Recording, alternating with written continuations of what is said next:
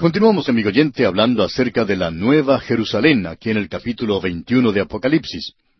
No creemos que esto sea una pérdida de tiempo, aunque nos encontramos al final mismo de nuestro programa de cinco años, y por cierto que es apropiado concluir observando este hogar al cual todos nosotros nos estamos dirigiendo. La gente habla mucho en cuanto al cielo, pero en realidad hay muy pocos que parecen saber mucho en cuanto al cielo tenemos que reconocer que se dice muy poco en las Escrituras en cuanto al cielo. Pero lo que se dice es algo a lo cual debemos prestar atención porque tiene mucho sentido, por cierto. Vamos a leer hoy los versículos 12 al 16 de este capítulo 21 de Apocalipsis para tener una idea mejor de lo que estamos hablando aquí. Los versículos 12 al 16 dicen, Tenía un muro grande y alto con doce puertas, y en las puertas doce ángeles y nombres inscritos que son los de las doce tribus de los hijos de Israel. Al oriente tres puertas, al norte tres puertas, al sur tres puertas, al occidente tres puertas. Y el muro de la ciudad tenía doce cimientos, y sobre ellos los doce nombres de los doce apóstoles del Cordero. El que hablaba conmigo tenía una caña de medir, de oro, para medir la ciudad, sus puertas y su muro. La ciudad se halla establecida en cuadro, y su longitud es igual a su anchura, y él midió la ciudad con la caña doce mil estadios. La longitud, la altura y la anchura de ella son iguales. Es decir, que aquí tenemos un cubo. Las dimensiones que se nos dan son como las de un cubo. La forma de esta ciudad es algo difícil de describir. Creemos que se debe en su mayor parte a nuestra falta de habilidad para traducir nuestros conceptos de un universo de tiempo a una nueva creación de eternidad. Tenemos algo que decir en cuanto a esto y vamos a compartir ahora esta información en cuanto al tamaño y a la forma de la ciudad. En primer lugar, hablemos de los cimientos. Queremos que usted se dé cuenta, amigo oyente, de las medidas mencionadas aquí y debe tratar de imaginarse esto. Este es el único instante en nuestro programa de cinco años en el cual deseamos que esto hubiera sido un programa de televisión para poder ilustrar esto como se debe. Las medidas de esta ciudad que se presentan aquí dan lugar a toda clase de concepciones en cuanto a la forma y al tamaño de ella. En primer lugar, debemos examinar el tamaño de la ciudad. Aquí se nos dice, y él midió la ciudad con la caña, doce mil estadios. La longitud, la altura y la anchura de ella son iguales. Doce mil estadios significa unos dos mil cuatrocientos kilómetros. Es una ciudad bastante grande, mucho más grande de lo que son algunas de las grandes ciudades en el presente. Ahora esta es una ciudad que tiene dos mil cuatrocientos kilómetros de lado y también de altura. ¿Cómo podemos ubicar esto en nuestro concepto del presente? Esta cantidad es corroborada por los doctores Seas, Walter Scott y otros. La amplitud de esta ciudad es algo sorprendente cuando se considera al principio, pero luego se da cuenta uno que esto está de acuerdo con la importancia de la ciudad. Por cierto que Dios como Creador nunca puede ser acusado de ser mezquino, de economizar o de hacer las cosas de modo tal que revelen pequeñez. Usted puede haber notado, cuando va a la playa, que hay suficiente arena, que hay suficiente agua en los océanos. Ha creado las montañas de la altura apropiada y les ha dado rocas y las ha colocado en todas partes. Cuando Dios hace algo, amigo oyente, por cierto que lo hace en abundancia. Con mano pródiga y generosa, él ha adornado los cielos con cuerpos celestiales. Ahora esta ciudad lleva en sí la marca de aquel que la construyó, el Señor Jesús, el carpintero de Nazaret. Él fue quien construyó esta ciudad. Consideremos ahora la forma de esta ciudad. Esta es una ciudad cuadrangular. Esa es una sencilla declaración de la Escritura. Eso indicaría que la ciudad es un cubo de dos mil cuatrocientos kilómetros de lado. El doctor Sis la ve como un cubo. El doctor Ironside la ve como una pirámide. Y aún otros interpretan estas medidas en tantas figuras geométricas como se puede imaginar. Es difícil para nosotros concebir un cubo o una pirámide proyectada así en el espacio. Nosotros estamos acostumbrados a pensar de una esfera que tiene una forma redonda que está en el espacio, porque esa es la forma general de los cuerpos celestiales. Según lo que sabemos nosotros, no hay ninguno que tenga la forma cuadrada o de un cubo o de una pirámide. Y los cubos y las pirámides son cosas apropiadas para los edificios terrenales, pero no son prácticos para el espacio, así como las esferas no son prácticas para los edificios terrestres. Sin embargo, se indica claramente que esta ciudad es cuadrangular. Creemos que esta dificultad se resuelve cuando pensamos de esta ciudad como de un cubo dentro de una esfera de cristal transparente. Y lo que tenemos aquí son las medidas interiores, porque nosotros pensamos que puede ser como una gran esfera de plástico. Uno puede ilustrar esto colocando un cubo dentro de una bola de plástico, donde sus ocho esquinas toquen esa esfera. Y creemos que estas son las medidas que se nos dan aquí. Es decir, que nos daría una esfera en el espacio, ya que aquí no tenemos geometría plana. Esta es una matemática que nosotros no podemos resolver. Ciertos ingenieros que se especializan en esta tarea de diseñar las naves espaciales dieron una respuesta que queremos compartir con usted. Esto indicaría que con un cubo de dos mil cuatrocientos kilómetros de lado dentro de la esfera, esta esfera tendría que tener una circunferencia de unos trece mil ciento treinta kilómetros. Ahora el diámetro de la Luna es de unos tres mil cuatrocientos setenta kilómetros y el diámetro de la esfera de la Nueva Jerusalén es de unos cuatro mil ciento sesenta kilómetros. Así es que la Nueva Jerusalén será aproximadamente del tamaño de la Luna. Y será una esfera y será más grande que la Luna, pero una esfera similar a los otros cuerpos celestiales. Personalmente opinamos que ese es el cuadro que se nos presenta aquí y un cuadro al cual creemos se le debería prestar atención. Pensamos nosotros que vamos a vivir dentro de esta esfera, no en la parte de afuera, Aquí en la tierra estamos viviendo en la parte de afuera, y eso presenta algunas dificultades. El Señor tuvo que crear la ley de la gravedad para que nos mantuviera sobre la tierra. De otra manera saldríamos disparados por el espacio. Ahora esta será una ciudad donde uno camine de manera opuesta a lo que camina aquí. Aquí uno camina en la parte de afuera, pero allí lo hará en la parte de adentro. Hemos dicho que esta es una esfera clara o transparente como el cristal, eso es enfatizado una y otra vez. También se nos da el fundamento o cimiento de esta ciudad. Deberíamos ver esto ahora y para ello vamos a leer los versículos 17 y 18 de este capítulo 21 de Apocalipsis. Y midió su muro ciento cuarenta y cuatro codos, de medida de hombre, la cual es de ángel.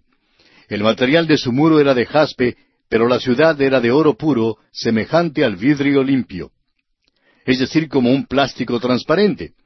Y esto significa algo. Significa que de adentro puede salir la luz para afuera. Esta ciudad tiene doce cimientos y los nombres de los doce apóstoles inscritos en ellos. Es importante notar esto de nuestra parte. Y queremos que usted, amigo oyente, se dé cuenta de esto aquí. La ciudad tiene doce cimientos y los nombres de los apóstoles están en ellos. El apóstol Pablo nos dice en su epístola a los Efesios capítulo dos versículo veinte, edificado sobre el fundamento de los apóstoles y profetas, siendo la principal piedra del ángulo Jesucristo mismo. Cuando Cristo regresó al cielo, Él entregó las llaves al cuidado de los apóstoles. En el nivel humano, la iglesia estaba en las manos de esos doce hombres. El libro de los Hechos de los Apóstoles nos presenta ese orden.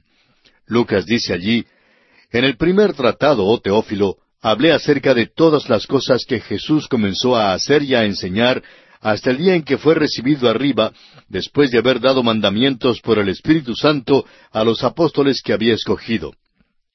Podemos leer estas palabras en Hechos capítulo uno versículos uno y dos. Como usted ya sabe, amigo oyente, nosotros tomamos la posición de que Matías no fue quien reemplazó a Judas, sino que creemos que fue Pablo. Matías nunca más fue mencionado. Y usted recuerda que Simón Pedro tuvo esa elección para buscar el reemplazante de Judas antes de que viniera el Espíritu Santo. No creemos que haya sido la voluntad de Dios el que ellos tuvieran esa elección entonces. Usted nunca se entera de nada de que haya hecho Matías, pero por cierto sabe mucho de lo que Pablo el apóstol hizo. Y creemos nosotros que él es quien fue elegido por el Espíritu para reemplazar a Judas. Ahora a estos doce apóstoles se les entregó todas las escrituras de la iglesia. Estos hombres predicaron el primer sermón. Ellos organizaron las primeras iglesias y llegaron a ser los primeros mártires. No es honrar la escritura cuando tratamos de disminuir la importancia de los doce apóstoles. En un sentido muy real y verdadero, ellos fueron el fundamento de la iglesia. A través de ellos, la iglesia estará eternamente agradecida. Esto no es quitarle a Cristo su gloria, porque Él es la principal piedra del ángulo. pero la iglesia es edificada sobre el fundamento de los apóstoles. Eso es lo importante de notar de nuestra parte. Ahora estos cimientos no solo tienen los nombres de los doce apóstoles, sino que son doce piedras preciosas diferentes. Las cosas más hermosas y caras que el hombre conoce son las piedras preciosas. Estas piedras preciosas expresan en lenguaje humano, por así decirlo, la magnificencia de la ciudad. El grado superlativo de estas piedras preciosas es utilizado para demostrar algo de la gloria de la ciudad para aquellos que ahora pueden ver oscuramente a través de un velo. Nosotros veremos claramente algún día. Un examen minucioso de estas doce piedras preciosas en los cimientos revelan un modelo policromado de virtud y belleza. Diversos matices y tintes forman una galaxia de colores como del arco iris. Vamos a presentar ahora una lista de estas piedras preciosas, las cuales son enumeradas como sigue. Número uno es la piedra de jaspe. El color es claro. Ya lo mencionamos anteriormente. Ese es el diamante, claro como el cristal, un reflector de luz y de color. El doctor Sis, al hablar de la Nueva Jerusalén, la describe como algo claro y puro, brillante como un carámbano transparente al fulgor del sol. El segundo cimiento es el zafiro. Este color es azul. Esta piedra se menciona en Éxodo capítulo 24 versículo 10 como el fundamento de Dios. Y había debajo de sus pies como un embaldosado de zafiro semejante al cielo cuando está sereno. El comentarista Moffat describe esta piedra como una piedra azul. El comentarista Pliny la describe como una piedra opaca con manchas doradas, con lo cual está de acuerdo Petrie. Ahora el tercero es ágata. Esta es de color verde. Pliny la describe como una variedad de esmeralda que se junta en las montañas de Calcedonia. Robinson dice que es posiblemente un silicato verde de cobre. El cuarto es esmeralda. El color es verde. Robinson la describe como una piedra verde. El quinto es ónice. Su color es rojo. Robinson la describe como blanca con láminas o estratos de color rojo. El sexto es cornalina. El color es un rojo vivo. Pline dice que esta es la piedra roja que proviene de Sardis. Sweet dice que es un color rojo vivo. El séptimo cimiento es crisólito. El color es amarillo dorado. El comentarista Moffat le da un matiz dorado. Robinson dice que es un color dorado como el topacio. Luego, el octavo cimiento es berilo. El color es un verde mar, así lo describe Pliny. Es como una esmeralda, dice Robinson. El noveno cimiento es topacio. El color es amarillo verdoso. Robinson la llama una piedra dorada verdosa. La décima piedra preciosa es crisoprasa. Su color es verde dorado. Robinson la describe como una hoja dorada. También es descrita como de color verde mar. El undécimo cimiento es jacinto. Es de color violeta como la flor del mismo nombre. Pliny le da el color violeta. Y el duodécimo es amatista. Su color es púrpura. Aunque la Enciclopedia Bíblica Internacional estándar la menciona como rubí, Robinson la describe como de color púrpura. Ahora los cimientos de la Nueva Jerusalén son construidos de piedras preciosas y costosas y de mucha brillantez. Recuerde, amigo oyente, que adentro está Jesús, quien cuando estuvo aquí en la tierra fue la luz del mundo. Allí Él será la luz del universo. Allí está Dios el Padre, y la luz brilla a través de todo eso e ilumina el universo de Dios. No será como se dice ahora por los científicos que en el espacio hay tinieblas, que es oscuro, y que el único color que se puede apreciar está sobre este pequeño planeta Tierra. Pero espere hasta ver la nueva Jerusalén, amigo oyente, esto iluminará el nuevo cielo de Dios y la nueva tierra como nunca antes ha sido iluminado. Creemos que será una de esas escenas que le cortan a uno el aliento, como se dice. Y la nueva Jerusalén, como podemos apreciar, es un planeta. Desciende del cielo y todo girará a su alrededor y de allí saldrá la luz. Será Jesucristo mismo, y la luz brillará y uno podrá apreciar todos estos hermosos y diáfanos colores. No podemos pensar en nada que se le pueda comparar. Al color se lo describe en el presente como luz reflejada. Uno puede pasar un rayo de luz a través de un prisma y se separa en los tres colores primarios, amarillo, azul y rojo. Así es que de estos tres colores primarios vienen todos los demás colores, tonos y matices. La luz es un requerimiento para el color. Donde no hay luz, no hay color. Los objetos de color revelan color a la luz gracias a su habilidad de absorber o rechazar los rayos de la luz. Una piedra roja absorbe todos los colores del rayo de luz con excepción del rojo. Rechaza o envía de regreso al ojo los rayos rojos que forman ese color. Ahora, la Nueva Jerusalén es una ciudad de luz, es una ciudad de color. Dios es luz y Él está allí. La ciudad se describe como una piedra de jaspe, clara como el cristal. Y todo este color estará saliendo de allí e inundará el universo de Dios. Allí está la Nueva Jerusalén, una luz que brilla desde adentro a través de esa piedra de jaspe que actúa como un prisma para dar todo color y tono de color en el arco iris como un prisma, pero estará dando todo color y colores que ni usted ni yo siquiera hemos imaginado. La Nueva Jerusalén es un nuevo planeta y está dentro de una esfera de cristal y allí es donde iremos a vivir nosotros y la presencia de los colores primarios sugieren que todo tono y matiz y tinte es reflejado desde esa ciudad. Un arco iris que aparece después de una lluvia de verano solo presenta una vaga impresión de la belleza y el color de la ciudad de luz. Ah, amigo oyente, qué glorioso lugar es este. Quizá le hemos sobresaltado mucho al haberle presentado esta clase de interpretación, porque creemos ser los únicos que seguimos esto. Ahora, si usted quiere seguir a los demás, a los otros expositores y eruditos de la Biblia, estará bien acompañado. Pero si quiere dar una nueva mirada a la nueva Jerusalén, creemos que le gustará seguir con nosotros. Debemos decir que estamos observando algo que es completamente nuevo. Estos capítulos donde todo es nuevo y donde se mencionan seis cosas nuevas.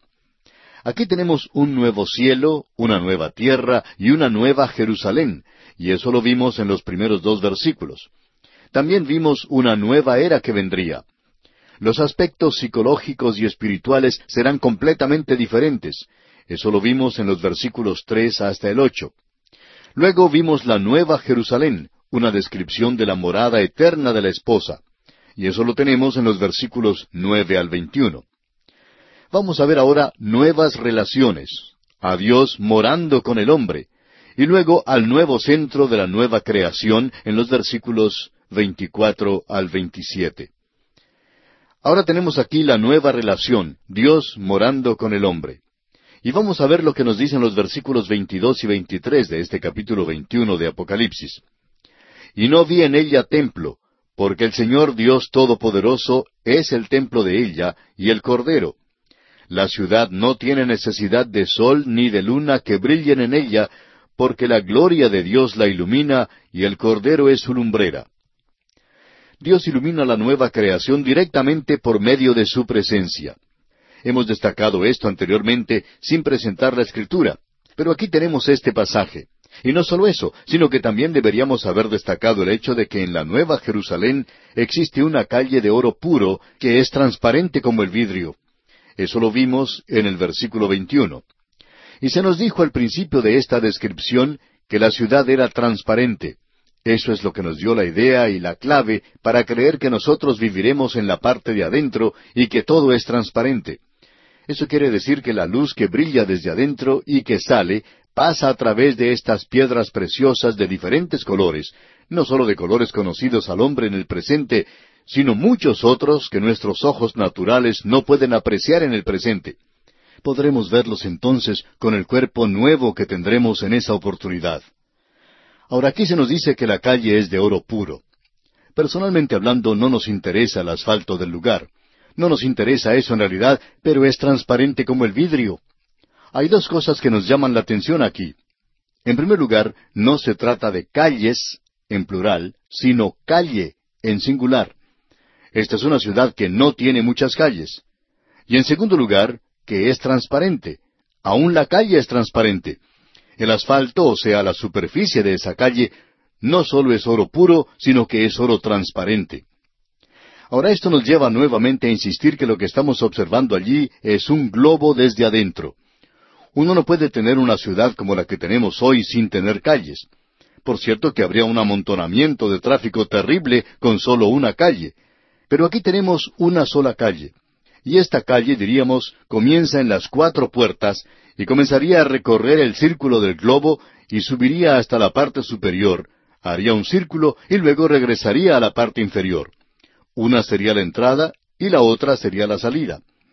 Así es que lo que tenemos aquí es una sola calle, y nuestro punto de vista se presta a la idea de que es una sola calle. El hecho de que es oro transparente significa que la luz puede pasar a través de ella y brillar, y que no habrá nada que se interponga, ni siquiera la calle. Hablando francamente, amigo oyente, la calle de oro no nos interesa de ninguna manera, pero aquí se nos dice que no habrá templo allí, y que el Señor Dios es la luz de ella.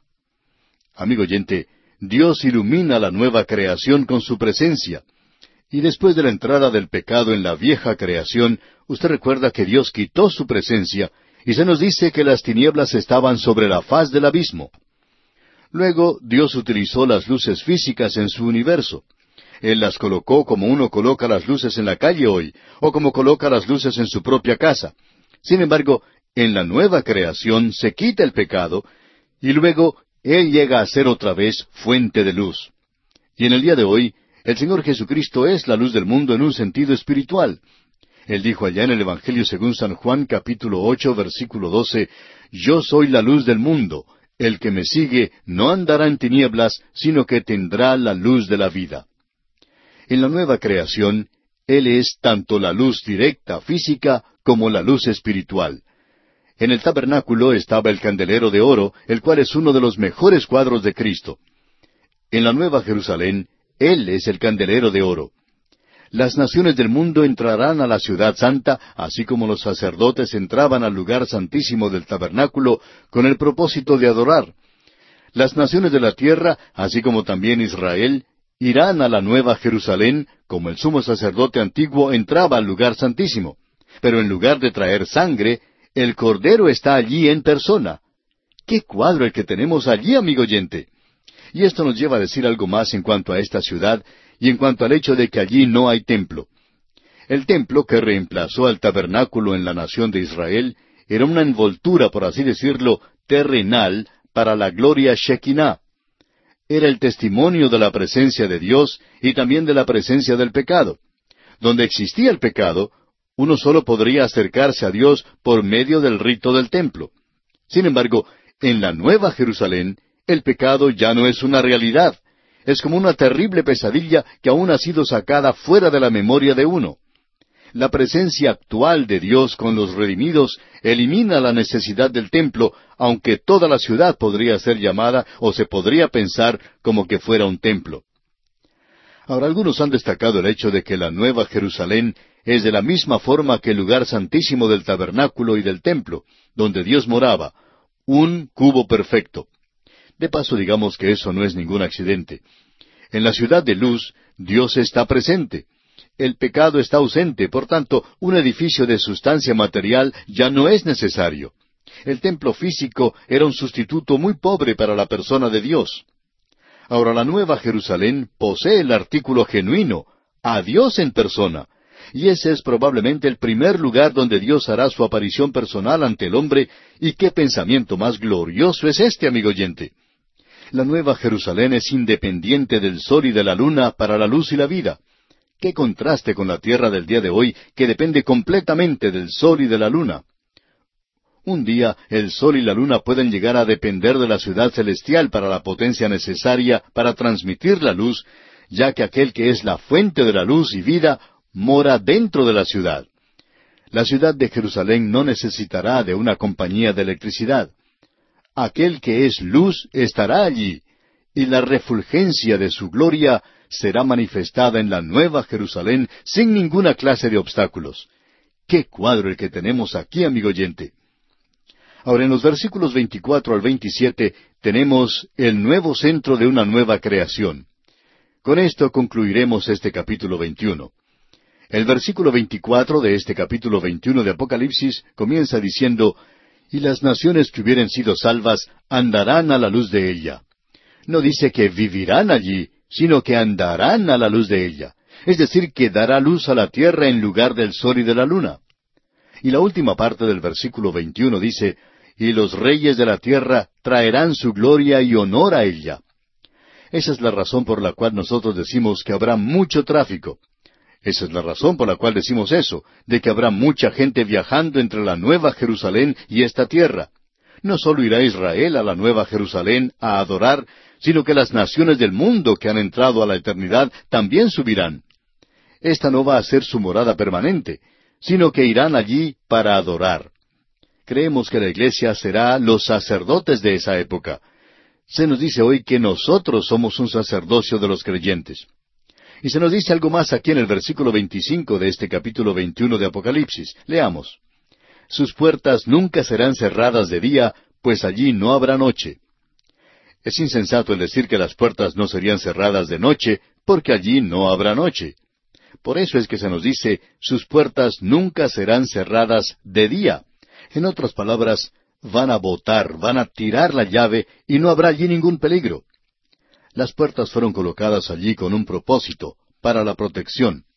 Cuando las puertas de la ciudad se cerraban, eso indicaba que un enemigo estaba fuera y ellos estaban tratando de mantenerlo en esa misma posición. Pero aquí en los versículos 26 y 27 se nos dice, y llevarán la gloria y la honra de las naciones a ella. No entrará en ella ninguna cosa inmunda o que hace abominación y mentira, sino solamente los que están inscritos en el libro de la vida del Cordero. Dios aparentemente ha logrado su propósito original con el hombre, es decir, el de tener comunión. Él tiene ahora a una criatura que es un agente moral, libre, y quien ha elegido adorarle y servirle eternamente. No puede haber noche. El Cordero es la luz, y Él está allí presente eternamente. Las puertas ya no son para protección porque no se cierran jamás. Más bien son como un distintivo o un emblema de la iglesia. Usted ha notado que estas puertas son de perla, y la perla de gran precio ha sido comprada a un gran precio. Amigo oyente, la perla de gran precio no se encuentra en esa parábola que presentó el Señor Jesucristo. La perla no es Cristo que el pecador compra. ¿Qué tiene que pagar el pecador por Cristo? Él no tiene nada con lo cual pueda pagar, sino que es todo lo contrario.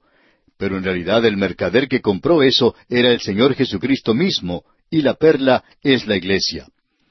Es interesante notar que la perla es formada por un grano de arena o algo que entra en la vida de la ostra, y luego el animal que está dentro de ella comienza a formar algo a su alrededor. Es una secreción que con el pasar del tiempo forma la perla. Y la iglesia tiene el nombre de una perla de gran precio, y en griego la palabra es margoritase, que bien puede ser expresada como margarita. Y el Señor Jesucristo pagó un gran precio para comprar esta perla. Esa es la perla que fue formada de su costado. Alguien dijo, entré al corazón de Cristo a través de la herida provocada por la lanza. Él fue herido, amigo oyente, por nuestras transgresiones, fue molido por nuestros pecados, y la iglesia será para demostrar su gracia por la eternidad a todos esos millones de inteligencias creadas por Él. El apóstol Pablo dice en su epístola a los Efesios capítulo dos versículo siete, para mostrar en los siglos venideros las abundantes riquezas de su gracia en su bondad para con nosotros en Cristo Jesús. El apóstol Pablo dice, para mostrar en los siglos venideros. Esa es una eternidad. Y usted y yo estaremos allí siendo mostrados, y éstos vendrán y nos mirarán y dirán, ¿ves a este hombre? Él merecía el infierno, pero el Señor Jesucristo murió por él y pagó un precio tremendo y él confió en Cristo y eso era todo lo que tenía que ofrecer. Mira lo que el Señor Jesús ha hecho por él ahora. Le ha hecho una persona digna de estar en el cielo. Le ha hecho acepto en el amado. Y la iglesia será la joya más preciosa de todas cuando Él reúna todas sus joyas. Recuerde, amigo oyente, que vimos en el capítulo tres de Apocalipsis que llegará el día cuando Él reunirá a sus joyas, y cuando Él haga esto, entonces podrá mostrar a su iglesia. Esta es la razón por la cual este será el centro mismo de los nuevos cielos y la nueva tierra. En el libro de la vida del Cordero están inscritos los nombres de los redimidos de todos los tiempos. A nadie que no haya sido redimido por la sangre de Jesucristo se le permitirá entrar por los portales de la Nueva Jerusalén. hay un gran abismo que separa a los que son salvos de los perdidos. El gran gozo que cautivará el corazón del redimido será aquel de poder morar en la presencia de Cristo por toda la eternidad, ya que él dijo, para que donde yo estoy, vosotros también estéis.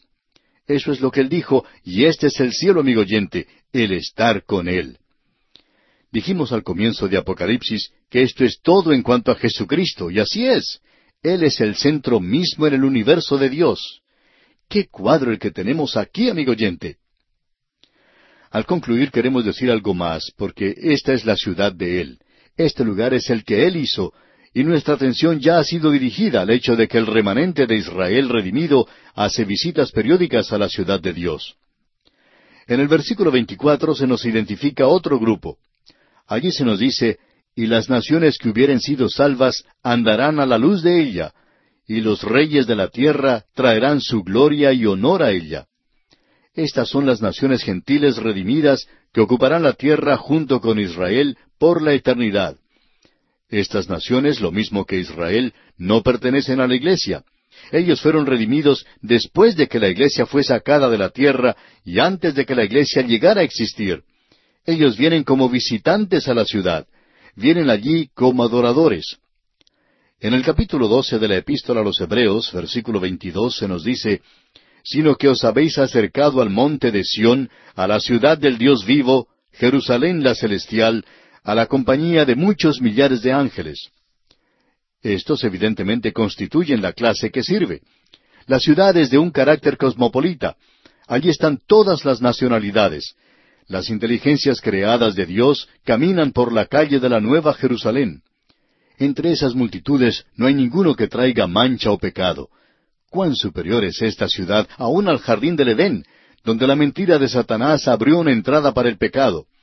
Ni la mentira ni el mentiroso entrarán por los portales de la ciudad celestial de Jerusalén. Todos los moradores y todos los turistas no solo han sido redimidos del pecado, sino que han perdido su gusto por el pecado. Ellos han pasado a través de las puertas que nunca pueden cerrarse, y el disfrute en esta ciudad celestial y gloriosa no está restringido a la iglesia nada más, aunque ellos son los que morarán allí. Ahora, al concluir este capítulo 21 de Apocalipsis, quisiéramos mencionar las palabras que escribió Bernardo de Cluny en el siglo XII cuando él dijo, Ciudad del Rey Eterno, de perlas son tus puertas, continuamente abiertas al mísero mortal y en tu recinto moran los que por fe elevan y el sello augusto llevan del Verbo celestial. Qué cuadro y cuán inadecuadamente hemos tratado con esto, amigo oyente. Debemos pedir disculpas por esto. Si de alguna manera pudiéramos ir allí usted y yo para poder contemplar, aunque sea por un poco, la gloria de esa ciudad y la gloria de aquel que es su adorno principal, el Señor Jesucristo, y el glorioso porvenir y privilegio de estar con Él durante toda la eternidad, porque no hay nada con que compararlo. Ahora, en el capítulo 22 vemos el río de agua de vida, el árbol de la vida y la promesa del regreso de Cristo que es repetida, y luego la invitación final de la Biblia. En primer lugar tenemos el río de agua de vida y el árbol de la vida en los versículos uno al cinco. Luego la promesa del regreso de Cristo en los versículos seis al dieciocho y luego la invitación final y la advertencia en los versículos 17 al 19 y la última promesa y oración en los versículos 20 y 21. Veamos cómo comienza este capítulo. En nuestro próximo programa, Dios mediante, concluiremos todo. Este capítulo nos lleva a las escenas finales de este gran libro de escenas maravillosas. Del mismo modo, nos lleva al fin de la palabra de Dios. Dios nos da aquí una palabra final, porque esas son las últimas palabras, ellas tienen que tener un mayor significado. Nos llevan al final de la jornada del hombre. El camino ha sido difícil en muchos lugares y muchas preguntas han quedado sin respuesta y muchos problemas han quedado sin solución. Pero el hombre entra a la eternidad en comunión con Dios nuevamente, y allí todo encontrará respuesta. La Biblia comienza con Dios en la escena. En el principio creó Dios los cielos y la tierra. Y concluye con Él en la escena, en un control completo de los suyos. Él sufrió, pagó un precio y Él murió, pero la victoria y la gloria son suyas y Él está satisfecho. El profeta Isaías en el capítulo 53 de su libro, versículo 11, lo expresa de la siguiente manera. Verá el fruto de la aflicción de su alma y quedará satisfecho. Por su conocimiento justificará mi siervo justo a muchos y llevará las iniquidades de ellos. Ahora, en los primeros cinco versículos del capítulo 22 de Apocalipsis, tenemos el río de agua de vida y el árbol de la vida. Los primeros dos versículos de este capítulo 22 nos dicen, Después me mostró un río limpio de agua de vida, resplandeciente como cristal, que salía del trono de Dios y del Cordero. En medio de la calle de la ciudad, y a uno y a otro lado del río, estaba el árbol de la vida, que produce doce frutos, dando cada mes su fruto. Y las hojas del árbol eran para la sanidad de las naciones. Hasta este capítulo, la Nueva Jerusalén parecía ser todo mineral y nada vegetal. Su apariencia era como el despliegue brillante y deslumbrante de una joyería fabulosa. Pero parecía que no hubiera hierba donde sentarse, que no hubiera árboles que disfrutar, que no hubiera agua para beber, que no hubiera comida para comer.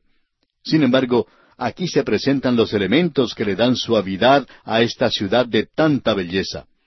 Hubo un río en el primer Edén que se dividía en cuatro ríos. Aunque había abundancia de agua, no era llamado el río de agua de vida.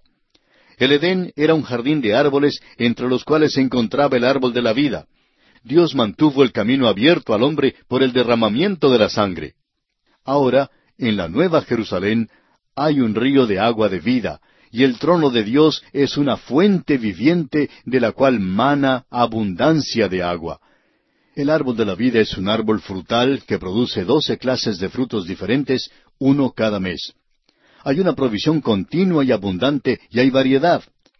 Amigo oyente, en la eternidad, el hombre comerá y beberá, y eso será de mucho alivio para muchos de nosotros, de eso estamos seguros. El menú es variado, pero limitado a frutas, como lo fue en el jardín del Edén. Llegamos al último capítulo, el capítulo 22, versículo 2. Vamos a leer este versículo que dice, en medio de la calle de la ciudad y a uno y a otro lado del río estaba el árbol de la vida que produce doce frutos, dando cada mes su fruto, y las hojas del árbol eran para la sanidad de las naciones. En la Nueva Jerusalén hay un río limpio de agua de vida, y el trono de Dios es una fuente viva que suple agua en abundancia. El árbol de la vida es un árbol frutal, y como ya hemos indicado, produce doce clases de frutos diferentes parecería que el hombre en la eternidad regresará a la dieta que tenía en el jardín del Edén.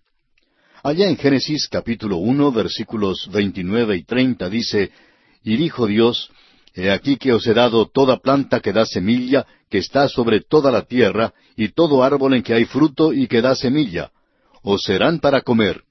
Y a toda bestia de la tierra, y a todas las aves de los cielos, y a todo lo que se arrastra sobre la tierra en que hay vida, Toda planta verde les será para comer. Y fue así. Ahora las doce clases diferentes de fruta parecen sugerir que esta será una dieta variada. Existe la tendencia de espiritualizar esto que tenemos aquí y compararlo a los frutos del Espíritu. No objetamos eso. Personalmente preferimos mantener el punto de vista de que si nos atenemos a la interpretación literal, lo cual creemos se puede hacer en esta sección, aunque parecería ser algo altamente simbólico, Creemos que aquí estamos tratando con aquello que es muy literal, aunque estamos tratando y hablando del cielo. Ahora se nos dice que las hojas de los árboles son de beneficio, que tienen valor medicinal. Ahora, ¿por qué hace falta la sanidad en un universo perfecto? Bueno, esa es una buena pregunta. Diríamos que es un problema difícil de resolver. Hemos hecho la sugerencia de que es como un paquete de primeros auxilios que demuestra este antiguo proverbio de que más vale prevenir que curar. O sea que aquí tenemos este paquete de primeros auxilios y creemos personalmente que los cuerpos de los que moran en la tierra en la eternidad serán diferentes a los cuerpos de los creyentes en la iglesia. Nosotros vamos a ser como Cristo, es decir, que nuestros cuerpos serán semejantes al de Él. Podríamos decir entonces que los cuerpos de los que moran en la tierra pueden necesitar renovación de tiempo en tiempo. Esa puede ser la razón por la cual ellos van a la Nueva Jerusalén no solo a adorar, sino para ser renovados, por cierto, espiritualmente. Es por eso que creemos que eso es un paquete de primeros auxilios. Por lo menos aquí está la prevención, pero la posibilidad de que el pecado entre allí no existe. Luego se nos dicen varias cosas directas. Leamos los versículos tres hasta el cinco de este capítulo veintidós de Apocalipsis. Y no habrá más maldición, y el trono de Dios y del Cordero estará en ella, y sus siervos le servirán, y verán su rostro, y su nombre estará en sus frentes. No habrá allí más noche, y no tienen necesidad de luz de lámpara, ni de luz del sol, porque Dios el Señor los iluminará, y reinarán por los siglos de los siglos. La primera creación fue arruinada por la maldición del pecado, y esta vieja tierra en la cual usted y yo vivimos lleva las cicatrices de la maldición del pecado. La nueva creación no llevará ninguna cicatriz del pecado. Al pecado nunca se le permitirá entrar ni siquiera potencialmente. Amigo oyente, estaba en potencia en el jardín del Edén, en el árbol del conocimiento del bien y del mal. Ahora la misma presencia de Dios y del Cordero será lo suficiente para prevenirlo. Fue durante la ausencia de Dios en el jardín del Edén que el tentador se acercó a nuestros primeros padres. Pero aquí se nos dice que el trono de Dios y del Cordero están aquí en la Nueva Jerusalén. Este es el centro mismo donde están Dios el Padre y Dios el Hijo. Y la ausencia notable de cualquier referencia al Espíritu Santo necesita alguna explicación. Amigo oyente, en la primera creación, el Espíritu Santo vino después de la caída, para renovar esta tierra que había sido arruinada y el Espíritu de Dios se movía sobre la faz de las aguas. Y Él es hoy el instrumento de regeneración en el corazón y en la vida de los pecadores. No habrá necesidad de su obra en la nueva creación en relación con eso. Por tanto, el silencio de Dios en cuanto a esto es muy elocuente. Luego leemos, y sus siervos le servirán. Esto nos revela que el cielo no es un lugar de desocupación donde no hay nada que hacer. Es un lugar de actividad sin cesar. Allí no habrá necesidad de descansar y darle al cuerpo una oportunidad para recuperarse. La palabra que se utiliza aquí para indicar servicio es una palabra muy peculiar. El doctor Vincent señala el hecho de que llegó a ser usada por los judíos de una manera muy especial, donde demostraba el servicio rendido a Jehová por los israelitas como su pueblo especial. Eso lo vemos en el capítulo nueve, versículo uno de la epístola a los Hebreos, donde dice, Ahora bien, Aún el primer pacto tenía ordenanzas de culto y un santuario terrenal. Y luego en el versículo seis dice, Y así dispuestas estas cosas, en la primera parte del tabernáculo entran los sacerdotes continuamente para cumplir los oficios del culto. Este va a ser un servicio que usted y yo, amigo oyente, vamos a brindar en particular ante Dios por la eternidad. ¿Qué será? No lo sabemos. Quizá estemos a cargo de un universo. Creemos que tendremos una actividad sin cesar, no habrá noche, y el hombre por fin cumplirá su destino y llegará a satisfacer los deseos de su corazón. Y el hombre por fin llegará a ver el rostro de Dios. Este fue el deseo supremo expresado por Moisés en el Antiguo Testamento y por Felipe en el Nuevo Testamento. Es el objetivo más alto para la vida. ¿Qué satisfacción más divina llegará a ser esta? Y cada persona llevará el nombre de Cristo, cada uno será como Él, sin llegar a perturbar su propia personalidad. Nosotros siempre hemos dicho esto como chiste, y puede ser cierto. Hemos dicho que una de las cosas que queremos que Dios haga, si Él quiere hacerlo, es el permitirnos que enseñemos la Biblia. Queremos asistir a las clases que nos dará el apóstol Pablo y nos gustaría enseñarle a ese grupo de personas que no quisieron ir a los estudios de enseñanza bíblica los días de semana. Podríamos pedir que el Señor nos permita enseñar por un millón de años, y esta gente no va a pensar que es el cielo por ese primer millón de años, de eso estamos seguros, porque vamos a trabajar muy duro entonces, ya que habrá mucho terreno que recorrer. Bueno, amigo oyente, no sabemos si esto es cierto o no, pero lo que sí sabemos es que allí vamos a estar muy ocupados. Ahora aquí en esta sección se destaca el hecho de que habrá una luz directa en esta nueva creación. No habrá necesidad de postes de luz, ni tampoco habrá necesidad del sol o de reflectores como la luna. Dios iluminará al universo con su presencia, porque Dios es luz. Él dijo que en la eternidad la iglesia reinaría junto con Cristo. No sabemos lo que será, pero puede que Él le dé a cada santo un mundo, o un sistema solar, o un sistema galáctico para gobernar. Usted recuerda que a Adán se le dio dominio sobre toda la creación que existía sobre esta tierra. Veamos ahora lo que nos dicen los versículos seis y siete de este capítulo veintidós de Apocalipsis. Y me dijo, Estas palabras son fieles y verdaderas. Y el Señor, el Dios de los espíritus de los profetas, ha enviado su ángel para mostrar a sus siervos las cosas que deben suceder pronto. He aquí, vengo pronto. Bienaventurado el que guarda las palabras de la profecía de este libro. Lo importante de notar aquí es esto. He aquí, vengo pronto. Eso quiere decir rápidamente. Y se repite otra vez en el versículo 12 y otra vez en el versículo 20. Tres veces aquí en el final. He aquí, vengo pronto. No dentro de poco, ni inmediatamente, ni siquiera enseguida. Lo que él está diciendo es que estos hechos que hemos estado observando aquí en Apocalipsis, comenzando allá con el capítulo cuatro, tienen lugar en un período de unos siete años.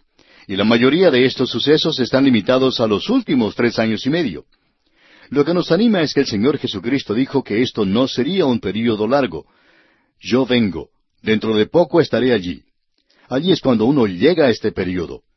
Nosotros no estamos hablando correctamente en realidad cuando decimos o cuando hablamos de la pronta venida de Cristo. Tal vez hemos dicho esto mil veces o más, pero no creemos que esa sea una forma correcta de expresarse porque da una impresión equivocada. Ahora el Señor Jesús presenta o pone su propio sello sobre este libro y dice, estas palabras son fieles y verdaderas. Creemos que esto significa que nadie debe jugar con esto, espiritualizándolo o reduciéndolo a un símbolo sin significado. Él está hablando en cuanto a la realidad. Y usted recuerda que al comienzo de este libro hubo una bendición para aquellos que leyeran esto. En conclusión, el Señor Jesús repite esa bendición para aquellos que han leído estas palabras. Eso es lo importante. Ahora los versículos ocho al once de este capítulo veintidós de Apocalipsis nos dicen yo, Juan, soy el que oyó y vio estas cosas. Y después que las hube oído y visto, me postré para adorar a los pies del ángel que me mostraba estas cosas. Pero él me dijo, Mira, no lo hagas, porque yo soy consiervo tuyo, de tus hermanos los profetas y de los que guardan las palabras de este libro. Adora a Dios. Y me dijo, No selles las palabras de la profecía de este libro, porque el tiempo está cerca. El que es injusto, sea injusto todavía, y el que es inmundo, sea inmundo todavía, y el que es justo, practique la justicia todavía, y el que es santo, santifíquese todavía. Esto es algo verdaderamente tremendo. Esta es la última declaración de Juan, que es repetida a menudo, de que él es un oyente y un espectador de las escenas de este libro. Y ese es el método que él mencionó al comienzo del libro de Apocalipsis. Por tanto, decimos que este es el primer programa de televisión. Juan vio y oyó. Él quedó tan impresionado con todo esto que su reacción natural fue la de postrarse y adorar al ángel. Y podemos apreciar aquí la sencillez y la humildad del ángel. Eso es algo verdaderamente impresionante. Aunque los ángeles fueron creados sobre el hombre, este ángel se identifica a sí mismo como consiervo de Juan y de los otros profetas. Él era nada más que un mensajero para comunicar la palabra de Dios al hombre, y él dirige toda la adoración hacia Dios. Cristo es el objeto central del libro de Apocalipsis. No pierda esto de vista, amigo oyente. Ahora a Juan se le dijo que no debía sellar esto. A Daniel, en cambio, se le dijo que sellara este libro. ¿Por qué? Bueno, las cosas que él mencionó estaban muy lejos todavía, y en realidad aún ni siquiera hemos llegado a la septuagésima semana de Daniel. Pero ahora, en el libro de Apocalipsis, dice que no lo selle. Ya estamos en ese período de la iglesia en algún punto de los capítulos dos y tres, no sabemos en cuál. Hay algunas personas que parecen saber más que nosotros, y eso nos molesta en cuanto a este punto. Ahora notemos algo más, amigo oyente, y esta es una de las cosas más terribles que se han dicho en este libro. Ya hemos tenido algunas palabras bastante fuertes, y es esto. El que es inmundo, sea inmundo todavía. Amigo oyente, la condición de los perdidos se hace cada vez peor en la eternidad hasta que cada uno llega a ser un monstruo del pecado. El pensamiento es realmente terrible. Por otra parte, la condición del siervo de Dios no es estática. Estos continuarán creciendo en justicia y santidad. El cielo no es un lugar estático, aun en el milenio. De su reino dice, no habrá fin. ¿Qué porvenir más glorioso debería ser este para el Hijo de Dios? Vamos a tener toda la eternidad para crecer en el conocimiento. Y amigo oyente, necesitamos una eternidad para aprender algo. Leamos ahora los versículos 12 al 16 de este capítulo 22 de Apocalipsis. He aquí yo vengo pronto, y mi galardón conmigo, para recompensar a cada uno según sea su obra. Yo soy el Alfa y la Omega, el principio y el fin, el primero y el último. Bienaventurados los que lavan sus ropas para tener derecho al árbol de la vida y para entrar por las puertas en la ciudad. Mas los perros estarán fuera, y los hechiceros, los fornicarios, los homicidas, los idólatras, y todo aquel que ama y hace mentira. Yo Jesús he enviado mi ángel para daros testimonio de estas cosas en las iglesias. Yo soy la raíz y el linaje de David, la estrella resplandeciente de la mañana. La iglesia debe conocer este programa de Dios. El ángel está presentando una palabra muy personal de parte de Jesús, o bien el Señor mismo está diciéndolo personalmente. Y él promete que viene otra vez. Esta es su declaración personal. Ningún creyente puede dudar o negar que esta es una promesa importante y personal del Señor Jesucristo. Y Él personalmente recompensará a cada creyente individualmente, a la iglesia en el rapto, a Israel y los gentiles en su regreso a establecer su reino en el milenio. No nos sorprende que el apóstol Pablo pudiera decir, a fin de conocerle y el poder de su resurrección, y la participación de sus padecimientos, llegando a ser semejante a Él en su muerte, sin alguna manera llegase a la resurrección de entre los muertos. No que lo haya alcanzado ya, ni que ya sea perfecto, sino que prosigo por ver si logro asir aquello para lo cual fui también asido por Cristo Jesús. Hermanos, yo mismo no pretendo haberlo ya alcanzado, pero una cosa hago, olvidando ciertamente lo que queda atrás y extendiéndome a lo que está delante, prosigo a la meta, al premio del supremo llamamiento de Dios en Cristo Jesús. Esto es lo que el apóstol Pablo pudo decirle a los filipenses en el capítulo tres de su epístola, versículos diez al catorce. Nuevamente, el Señor Jesucristo declara su deidad aquí. Dice, Yo soy el Alfa y la Omega, el principio y el fin, el primero y el último. Él dijo eso al principio del libro de Apocalipsis, y así lo concluye y sólo los creyentes que han sido lavados por la sangre de Cristo tienen autoridad sobre el árbol de la vida y acceso a la ciudad santa. Usted puede haber notado que se habla mal de los perros en las Escrituras. Ya hemos hablado de esto antes. Eran animales que se alimentaban de carroña en aquel día. Y este término y expresión es utilizada para los gentiles en varios lugares. El Señor Jesucristo ha enviado a su ángel con este mensaje personal. Yo, Jesús, él toma el nombre de su Salvador aquí, el nombre que Él recibió cuando tomó en sí mismo la humanidad, pero el nombre que nadie conoce sino Él mismo. Usted y yo pasaremos la eternidad concentrándonos en Él, en su persona. Amigo oyente, si usted no está interesado en Jesús hoy, no sabemos por qué querría ir al cielo, porque todo lo que vamos a hablar allá es de eso. Vamos a hablar en cuanto a Él. Él es llamado la raíz y el linaje de David. Eso lo une a Él con el Antiguo Testamento la estrella resplandeciente de la mañana, y eso es Él para la iglesia. Y usted tiene que haber notado que la estrella resplandeciente de la mañana siempre aparece en el momento más oscuro de la noche. Cuando aparece, indica que el sol saldrá pronto. Y el Antiguo Testamento concluyó diciendo que el sol de justicia se levantaría con sanidad en sus alas. Esa es la esperanza del Antiguo Testamento. Pero para nosotros, Él es la estrella resplandeciente de la mañana que vendrá en un momento muy oscuro. Ahora, en los versículos 17 al 19 tenemos la invitación y advertencia finales. En el versículo 17 de este capítulo 22 de Apocalipsis leemos, Y el Espíritu y la esposa dicen, Ven. Y el que oye diga, Ven. Y el que tiene sed, venga. Y el que quiera, tome del agua de la vida gratuitamente. El versículo comienza diciendo, Y el Espíritu y la esposa dicen, Ven. La esposa aquí se refiere a la iglesia. La invitación se extiende hoy. Y el que oye diga, ven, y el que tiene sed, venga. Esta es una invitación doble, una invitación para que Cristo venga y una invitación a los pecadores para que vengan a Cristo antes que Él regrese. Leamos ahora los versículos 18 y 19 de este capítulo 22 de Apocalipsis. Yo testifico a todo aquel que oye las palabras de la profecía de este libro, si alguno añadiere a estas cosas, Dios traerá sobre él las plagas que están escritas en este libro.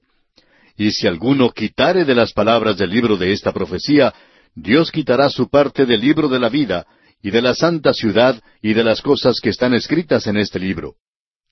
El Espíritu Santo está en el mundo en el presente. Él se une en la oración de la iglesia. Él dice, Señor Jesús, ven, ven. El Espíritu Santo está realizando su obra en el mundo hoy, convirtiendo y convenciendo a los hombres. Nosotros vemos hoy este asunto. Lo hemos visto en este programa de cinco años de ministerio de A través de la Biblia. Él obra a través de su palabra y a través de la iglesia que proclama su palabra. Y la invitación es la de ir, la de ir y tomar del agua de la vida. A todos los sedientos, venid a las aguas, y los que no tienen dinero, venid, comprad y comed. Venid, comprad sin dinero y sin precio vino y leche. El Señor Jesucristo dijo, Si alguno tiene sed, venga a mí y beba. Esa es la invitación que sale hoy. Si usted está cansado de beber del pozo negro de este mundo, Él le invita a venir, amigo oyente. ¡Y qué invitación! La última promesa y oración la tenemos en los versículos veinte y veintiuno que nos dicen, El que da testimonio de estas cosas dice, Ciertamente vengo en breve. Amén. Sí, ven, Señor Jesús. La gracia de nuestro Señor Jesucristo sea con todos vosotros. Amén. Por cierto que necesitamos de la gracia de Dios. Sublime gracia del Señor que a un infeliz salvó.